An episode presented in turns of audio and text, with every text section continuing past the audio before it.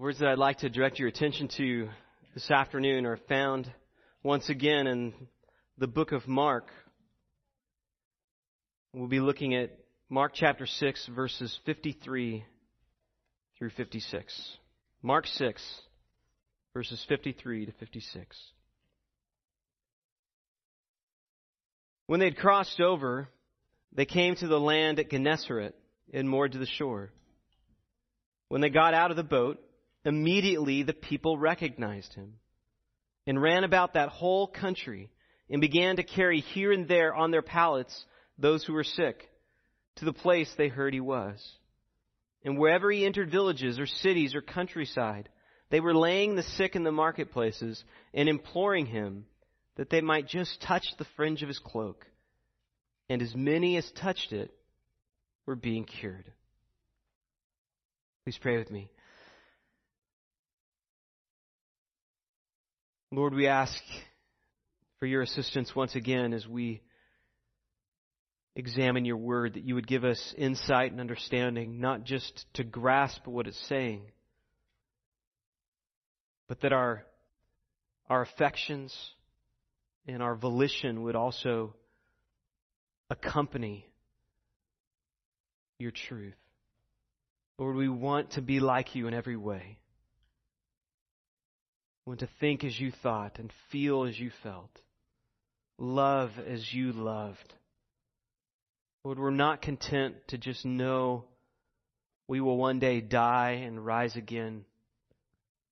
Lord, in the, in, in the life that you've given us now, we want to live for you in light of all that you've accomplished for us. Because you've given us an eternal hope our hope isn't in this life. So help us to live a life that reflects that. We ask these things in your name. Amen. This, the story before us reminds me of the opening scene in Disney's Bambi, where word is quickly spread amongst all the forest creatures that the prince has been born. And so they, they, they, squirrels and rabbits and skunks and birds start chitter chattering each other and they just start coming out of the bushes and the trees running to, to take a look at the newborn prince. And likewise, when Jesus comes to the shore of Gennesaret, what this text shows us is that people are coming from all over the place to come to be healed by him. Everywhere Jesus goes, people come rushing to him. Which begs the question what was it that people saw in Jesus that made them want to rush to him, to come to him? All these people saw something. And is there something here that we can learn and even replicate today so that we too might see people flocking to Jesus once again. Well, let's consider that as we look again at Mark chapter 6, verse 53. In my opinion, this is the easiest passage in the Gospel of Mark to understand. It is super straightforward. The, the point is that people come to Jesus because they recognize His ability to heal their illnesses. But the significance of the passage is really seen when we're, when we zoom out from the passage and, and we're reminded of the overall structure of Mark.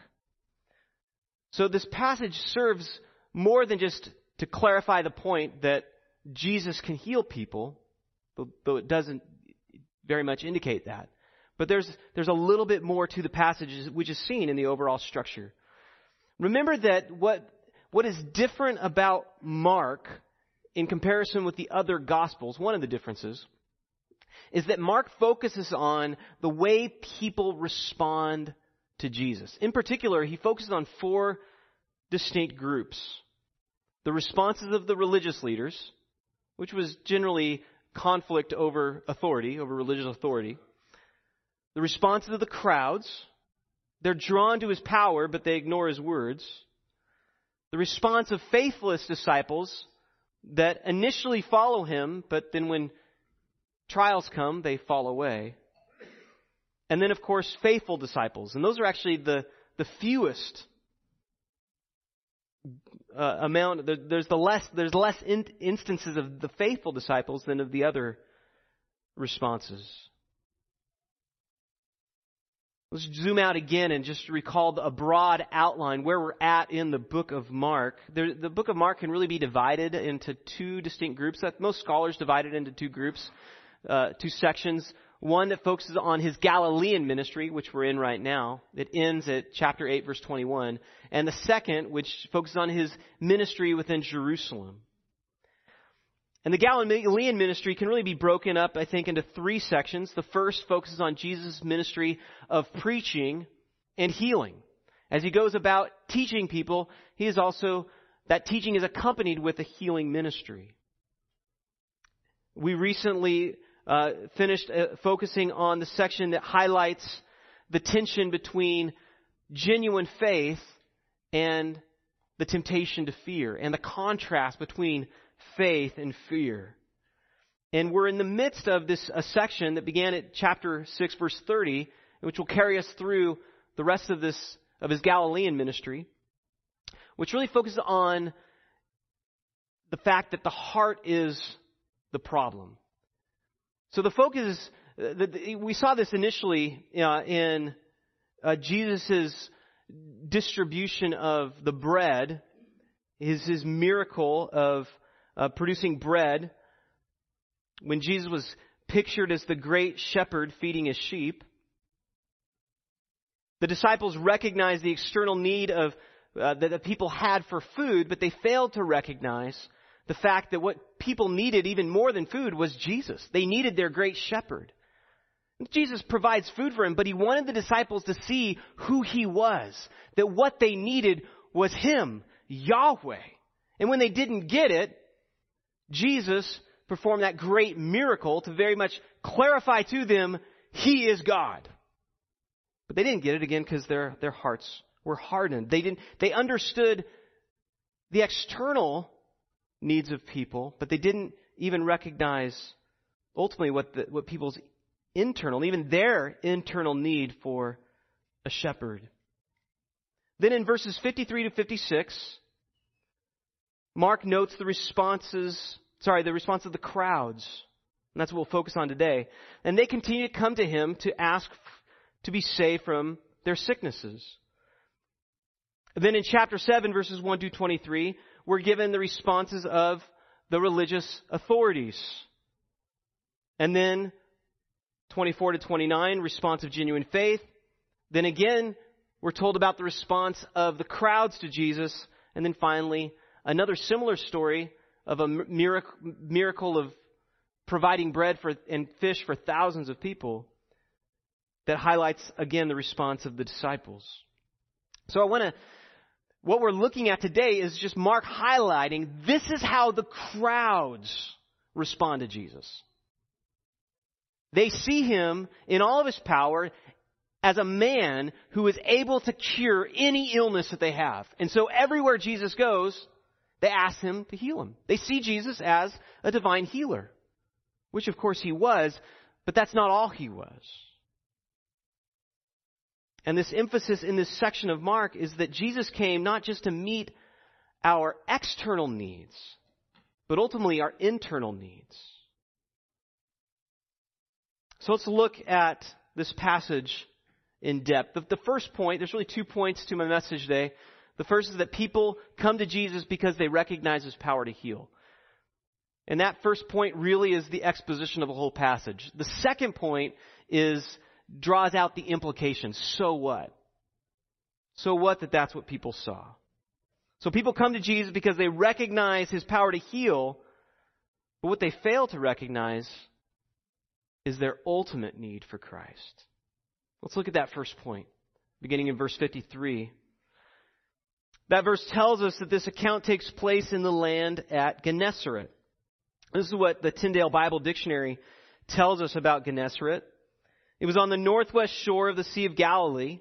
between Capernaum and Magdala, and it was known for its unusually fertile soil.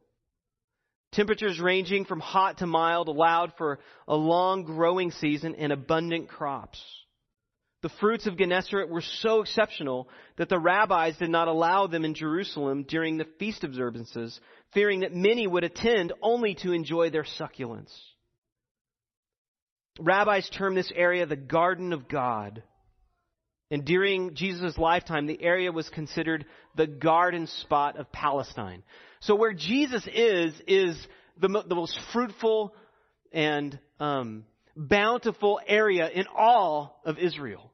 So, and it's, it's highly populated. And so when people are coming to Jesus, this, this is, there is thousands of people again flocking to him over this most popular of places to live. And so immediately upon mooring to the shore, Jesus is recognized and he's surrounded by crowds. And verse 55 emphasizes again that people were coming from all over the place. Notice the word whole, the phrase whole country. From the whole country. Throughout the whole region. Not just one village, all the villages. They're, they're, they're streaming to Jesus. And then verse 56 says, every place Jesus went, people begged him to save them. And I use the word save because the word that's used in the Greek is the word sozo, which usually is translated to save. It's where we get the term soteriology, which is the doctrine of salvation. So they're, they're begging him to save them. Now, not save them from their sin. Ultimately, they're asking to be saved from their immediate needs. And they beg Jesus to save them, one, because they recognize, first of all, they have a need that needs to be met, and they're desperate to have that need met. So they recognize their need. Second of all, they recognize this is a man that can meet this need. Because Jesus has proven time and time again, he can heal any illness, any infirmity, any deformity. He can cast out demons. Whatever the problem, Jesus can solve it. And the reality is, people will flock to anyone who's able to meet their needs. We, we see that today. Thirsty caravans, for instance, will gather at an oasis because that's where water is. College football coaches will bend over backwards to recruit their, the necessary players for their program. And they'll flock to them, offering all sorts of endorsements to get them in to play for their team. People will, flock to pharmacies and pay exorbitant prices for drugs in the hope that their problems will be ameliorated. If there is some hope that there's a cure, people will go and find it. I mean, just think in your own life. As you've encountered especially painful needs, and somebody has mentioned there may be a source of healing, what you have done or might do if you knew that that's, that issue could be immediately solved if you just went to this person. So that's why people are flocking to Jesus. They know He can save them from their infirmities. Naaman, who was the commander of the army of the king of Syria, it says in 2 Kings 5.1, says he was a great man with his master and in high favor because by him the Lord had given victory to Syria. He was a mighty man of valor, but he was a leper. So despite all of his great military might and accomplishments, he was a leper. And he had presumably sought all sorts of cures. And when his, a servant girl that had been, who was from Israel, informs this man that, that there's a prophet in Israel who could heal him of his disease, he writes a quick message to the king of Israel asking him to heal his disease. And the, the, the, king of Israel passes the message along to Elisha, and Naaman travels all the way to Israel and follows the prophet's instructions, albeit reluctantly, if you know the story. But because he does eventually follow the instructions, he's healed. He's willing to travel all the way to Israel. He's willing to humiliate himself according to the prophet's instructions because he's so desperate to have his infirmity relieved. And likewise, the crowds of Gennesaret were plagued with various kinds of problems. And so they come to Jesus in droves because they knew he could heal them. Now, notice, though, that Mark very remarkably doesn't say anything about Jesus speaking. In fact, this is the, this is the first time in the book of Mark, maybe the only time, I'm not sure, but it's at least the first time in the book of Mark that Jesus is, Jesus' healing is not accompanied with teaching. Again, so these people are not coming to hear anything that Jesus has to say. They're only coming to have their physical needs met.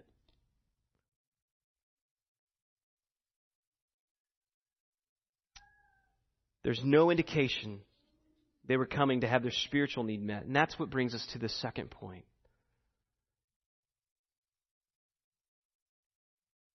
People need to recognize their ultimate need. What we need to, I think, first of all understand is that sickness is a work of the devil. That is, that it is a result of sin entering into the world and is a symptom of the death that resulted of sins coming into the world. When, when Adam chose to listen to Satan's lie, the consequence of that choice was death. Death came into the world through sin, Romans 5:12. So then just as sin entered through the into the world through one man and death through sin, so death spread to all people because all sinned. And so death, diseases, deformities, decay, destruction, all are symptoms of death. They're all the result of sin entering the world. See, before Adam sinned, there was no death. In fact, God said after He created all things that it was very good. It was good. There was no death. There was no dying. And so all these bad things are consequences of sin entering the world. The wages of sin is death. And I, I want to emphasize this because when you hear the word death, logically, logically so, immediately we think just passing away. But the death that entered the world was not limited just to dying, but all of the effects of death disease, decay, destruction, spiritual death. See, God had created a world that was defined by life and fruitfulness and abundance. But when Adam sinned, that world of life uh, immediately became a world of death. A world and lives that would be continually defined by death and destruction. And therefore, everything dies, or at least is in the process of dying. Turn your Bibles to Romans chapter 8, verse 18. We read this in the scripture reading today, but I want to focus particularly on these verses. Romans 8, verse 18. For consider that the sufferings of this present time are not worth comparing with the glory that's to be revealed to us. For the creation waits with eager longing for the revealing of the sons of God. Why? Verse 20. For the creation was subjected to futility, not willingly, but because of him who subjected it, in hope that the creation itself will be set free from its bondage to corruption and obtain the freedom of the glory of the children of God. For we know that the whole creation has been groaning together in the pains of childbirth until now. What he's saying is that all of creation right now is groaning because of the effects of sin. And it longs to be set free from all the effects of sin, from this life of death. Creation is in a state of death. And it longs to be set free from it. And this text tells us that God subjected it. God subjected it to futility and put it in bondage to decay. So really, every sickness is just a symptom of death. It's just, it's just a, a sign of what's to come. We get sick and have bodies that break as a consequence of sin entering the world. So from colds to cancer, sicknesses to surgeries, all minor and major problems are the result of sin. They are all warning lights and, and the, reminders that one day, all of us, every single one of us, will pass away. It may be in a car accident weeks from now, or it may be from cancer years from now. We don't know. But all the physical problems that we endure are just signs that it's coming. We are subject to death. We have, lo- we, as Paul says in Romans 7, oh, who will set me free from this body of sin and death? We have bodies that are subject to death. And unless we get the death problem fixed, the ultimate problem we're suffering with, we will perish eternally. So this is a sign that's saying, wake up, you got a massive problem, that this cancer is just a, a, a symptom of. You need to get the ultimate problem dealt with, not just the symptom. Now, when you're driving along the road and you have a check engine light, let's say it's a, you need to get oil in your car. When it goes on, you're reminded you need to put oil in your car. And if you don't, eventually your car will die. That warning light is there to tell you you got a problem. And it needs to be addressed. And every physical infirmity we encounter is a reminder that unless we deal with our greatest threat, we will perish in our sins. And the crowds of Gennesaret recognize they have problems. Again, what, what they fail to recognize is that even if they get the, the problem that they immediately have Jesus heal, even if they get that problem fixed, other problems are going to emerge all that Jesus is doing is giving him a temporary fix. Like you just change your oil one time, uh, that'll give you your engine life for a little bit, maybe a year if you're lucky. But eventually, it'll die too. The problems will keep emerging. They recognize, they have a, they have a symptom of a greater problem, which is death. They had the symptom cured, but not the disease. And Jesus came to cure the disease, not merely the symptoms. In Hebrews chapter 2 verse 14 it says, Since therefore the children share in flesh and blood, he himself likewise partook of the same things. He took on a body of sin and death, that through death he might destroy the one who has the power of death that is the devil. I'm not saying Jesus had a body corrupted by sin. He didn't, but it was subject to sin's corruption. And he took that on so that in his righteous life, he might bring death to death. And deliver all those who through the fear of death were subject to lifelong slavery. 1 John 3 8. For this purpose the Son of God was revealed, to destroy the works of the devil. That's talking about all the effects of sin.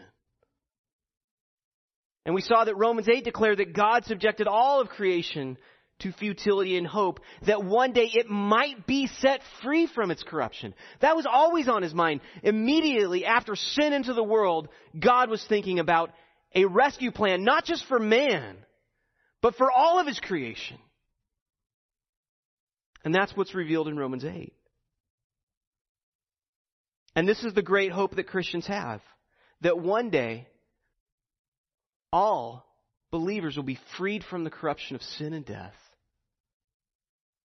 And that likewise all of creation will be freed. We will live in a, in a world that is free from pain, that is free from sorrow, that is free from every effect of death.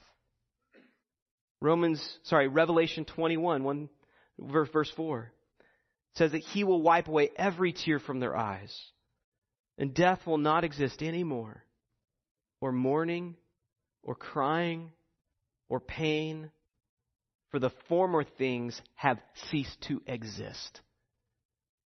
They will be gone. Jesus came to destroy death. Remember what it says in 1 Corinthians 15? Oh, death, where is thy victory? Oh, death, where is your sting? He'll eliminate it. And because Jesus came to cure the disease and not just the symptoms, that's his priority. That's his priority.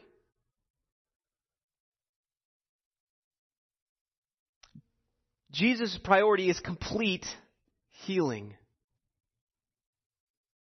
After Adam sinned and death came into the world, the Lord placed cherubim in front of the tree of life to guard people from eating its fruit. It says in Genesis 3:24 that he drove out the man east of the garden of Eden and placed the cherubim and a flaming sword that turned every way to guard the way from the tree of life. He did that because he didn't want people to live eternally in a state of decay.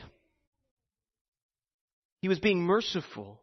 He wanted to give them eternal life. He wanted them to escape death, but he had to provide a solution for that disease first. And of course, that could only be removed if the Son of God Himself paid the penalty of death. The Son of God had to die Himself. And when He rose again from the dead, He proved death is done. All who have faith in me will likewise one day rise, and I will bring about a new heavens and new earth. I will, I will resurrect the whole creation. He wasn't content with a temporary fix. Right? He could have, he could have immediately healed any wound.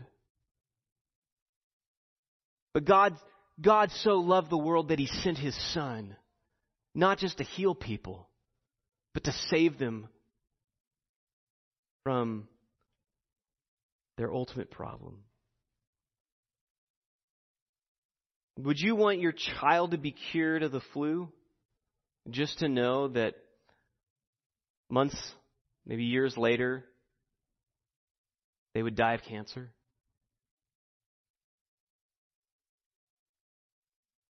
The story is told of a desperate father who searched everywhere for a cure to heal his dying daughter. And one day he heard about an old hermit who lived in the woods who, who had the power to, to develop healing potions. And the old man in the woods offered him a special potion that could cure his daughter. But like all fairy tales, there was a catch. This man was told that he could minister the cure immediately, save his dying daughter. But the effects of the potion would wear off 10 years later and she would die. Or he could allow her to die, and if he poured that potion over her grave 10 years later, she would rise again and never be subject to any infirmity ever. Well, what would you choose? Temporary healing with eventual death? Or temporary death with eventual gain. See, I think Jim Elliot was right when he said, He is no fool who gives up what he cannot keep to gain what he cannot earn. God, as a loving Father, cares far more about saving us from death than he does from our temporal problems. But in order for it to, in order for us to realize that our ultimate problem is death, He allows us to be subject to the effects of death, to the symptoms of death, disease and decay. That we might run to Christ recognizing He is the only cure for that disease. Sure, you can get cured from cancer. You can get cured from your pimples. You can get cured from infertility. You can get cured from all sorts of infirmities. But there is only one cure for death. All of those things are just symptoms of the ultimate problem. And God wants us to see that's the problem. That's the problem. All those diseases and disabilities are just warning lights to calling us to take heed of the reality of our condition. And we all know it. There's not a single person here that thinks they're not going to die. We all know we are. But, but somehow we just blind ourselves to it. God wants to remind us you're not just going to die, you're in the process of dying. Wake up, sleeper.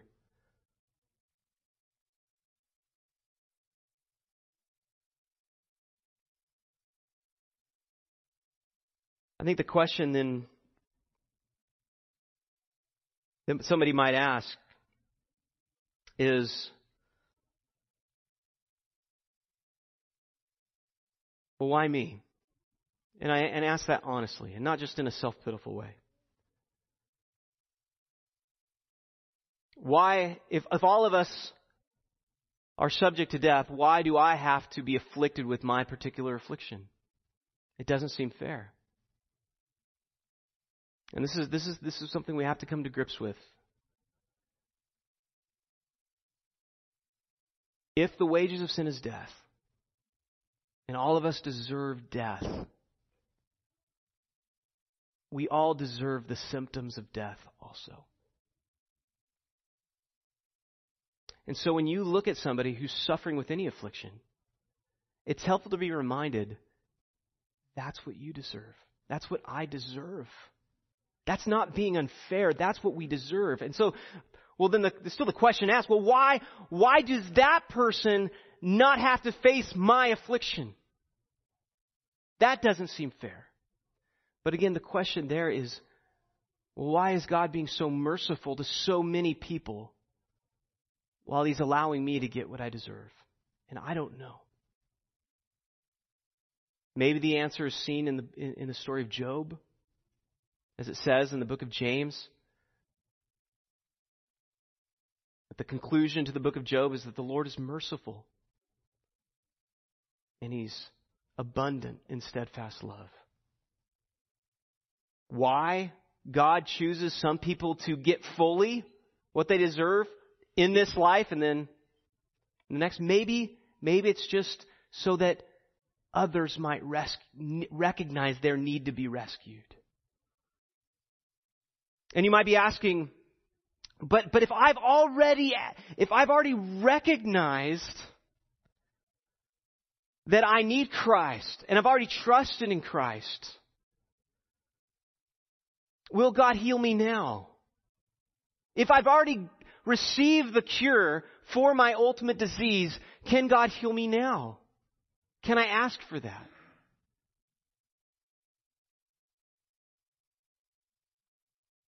Well, I think he can.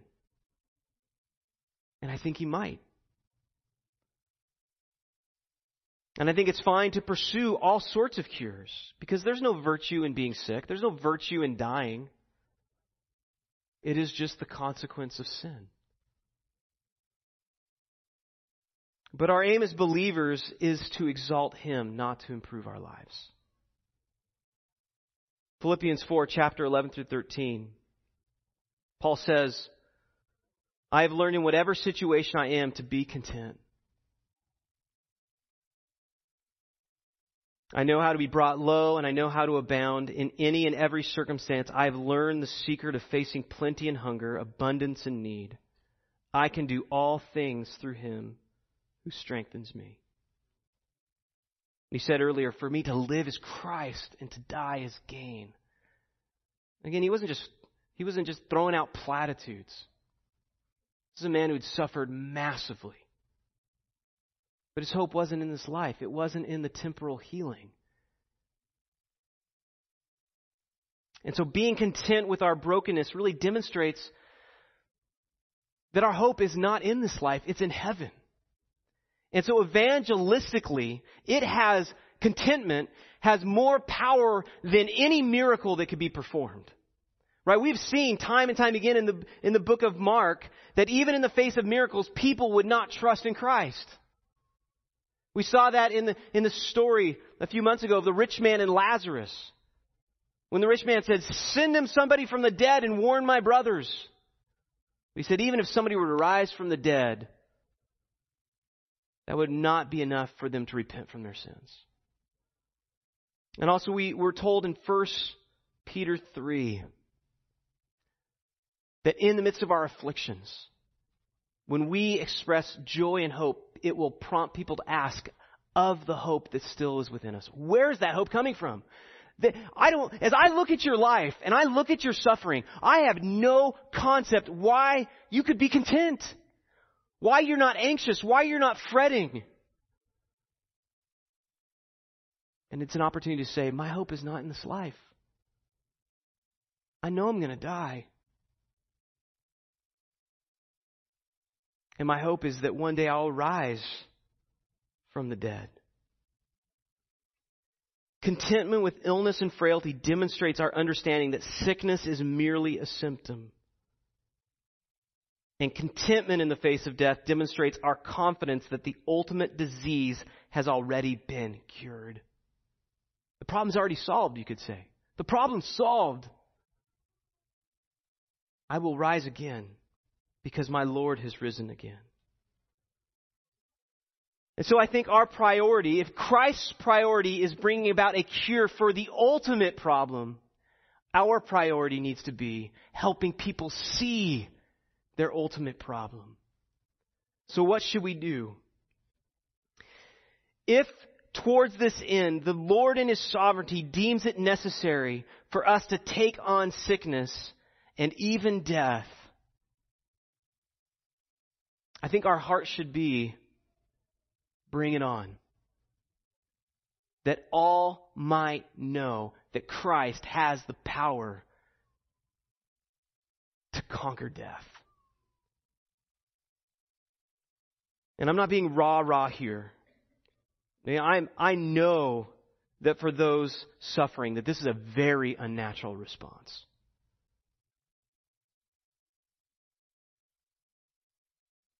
But I also know what the scriptures say. John 12, 24 to 25. Truly, truly, I say to you, unless a grain of wheat falls into the earth and dies, it remains alone. But if it dies, it bears much fruit. Whoever loves his life loses it. And whoever hates his life in this world will keep it for eternal life. See, people's physical needs are obvious. They're glaringly obvious. But their spiritual needs are less so. I mean, even when they, even when they intellectually know they're going to die, the reality of what will happen after death is not so obvious. Or even the fact that they will die because of sin. And therefore they deserve to die.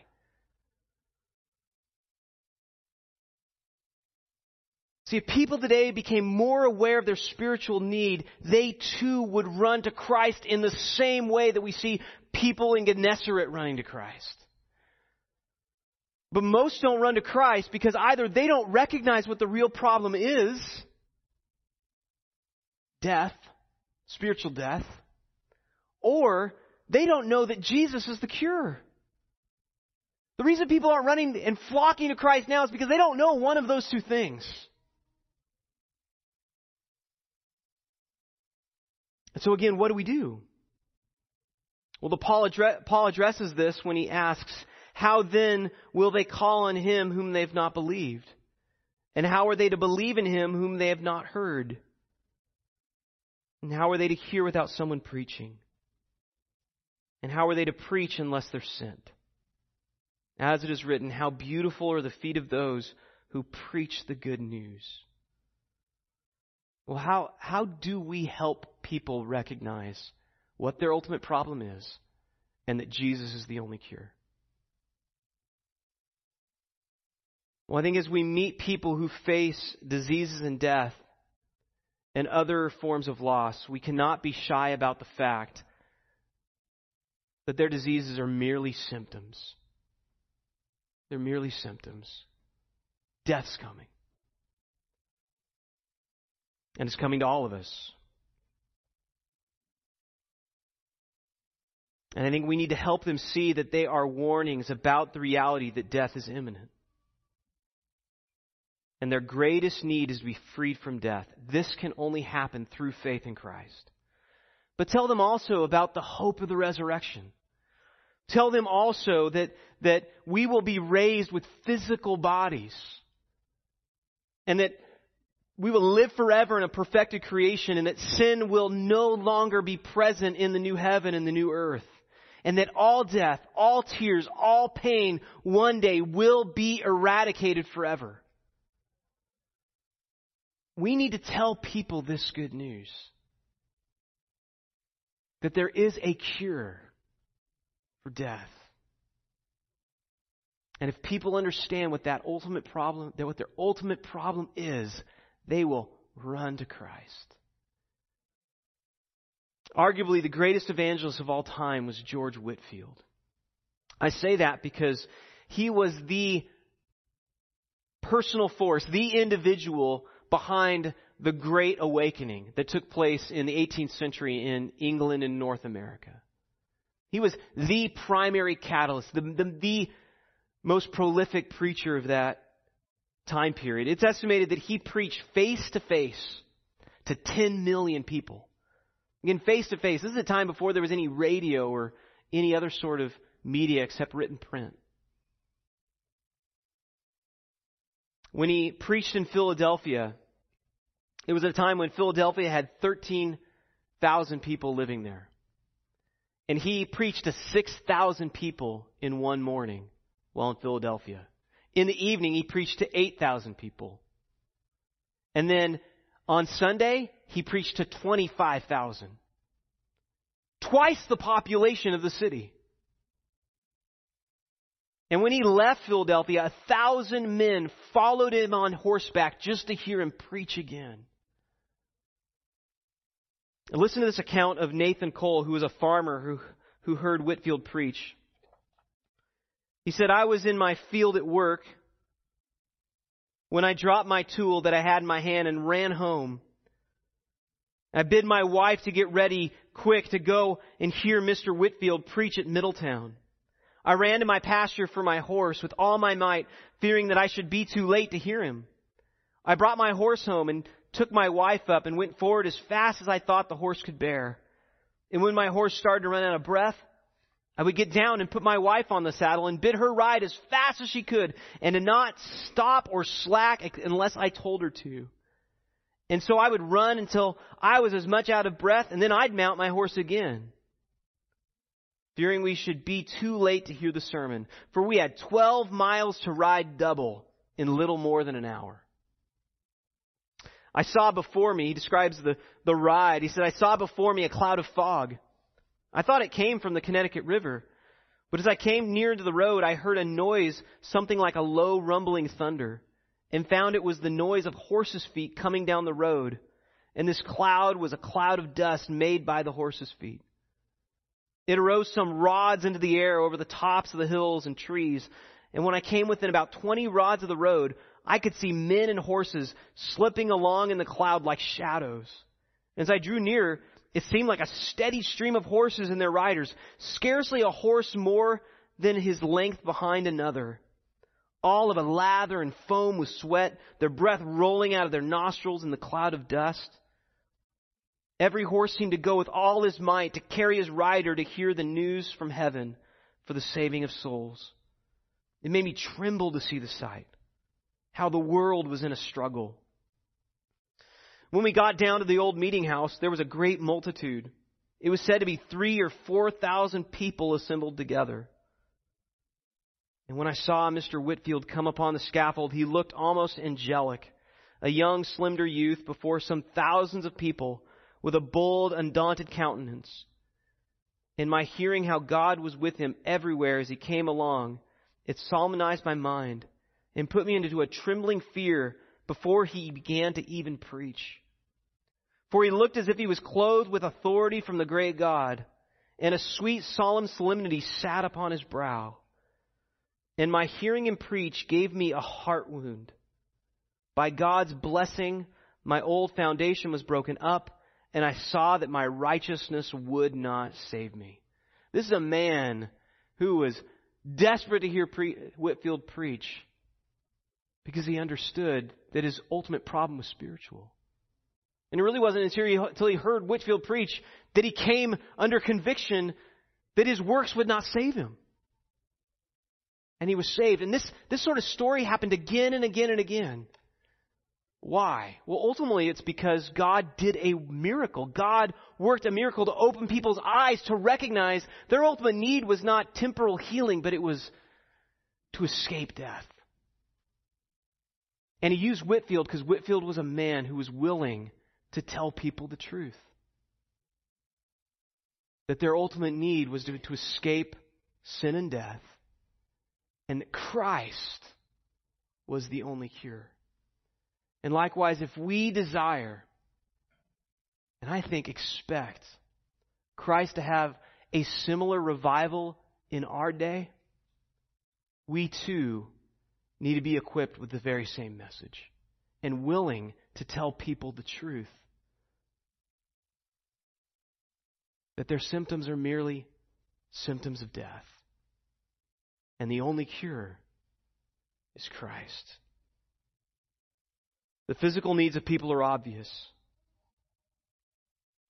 And when people recognize their the greater spiritual need, they will flock to Christ because he's the only cure.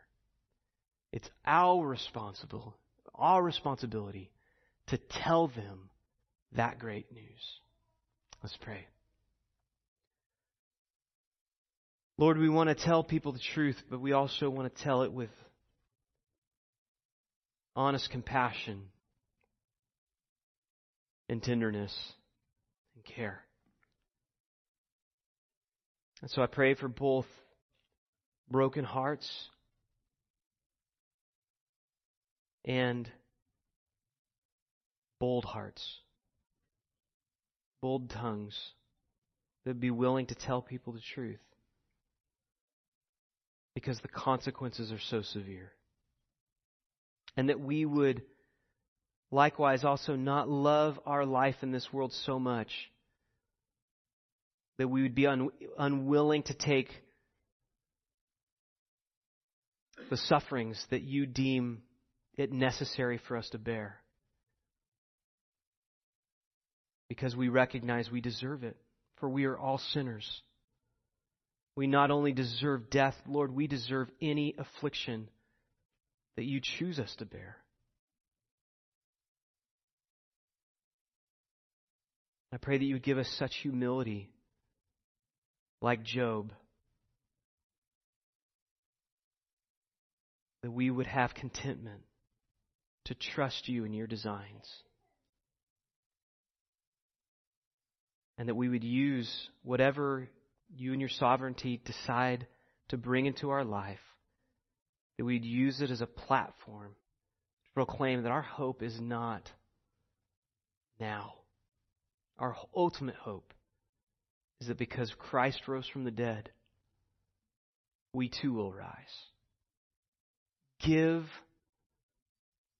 give conviction to that truth and give life to that doctrine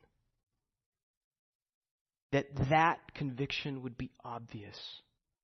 And Lord, even if it means you, you afflict me, bring it on. That people might know their only hope is in Christ. We thank you for the hope that we do have because it's an eternal hope and that nothing, neither death nor life nor any created thing, will be able to separate us from the love of God, which is in Christ Jesus, our Lord. And so it's in His name we pray these things. Amen.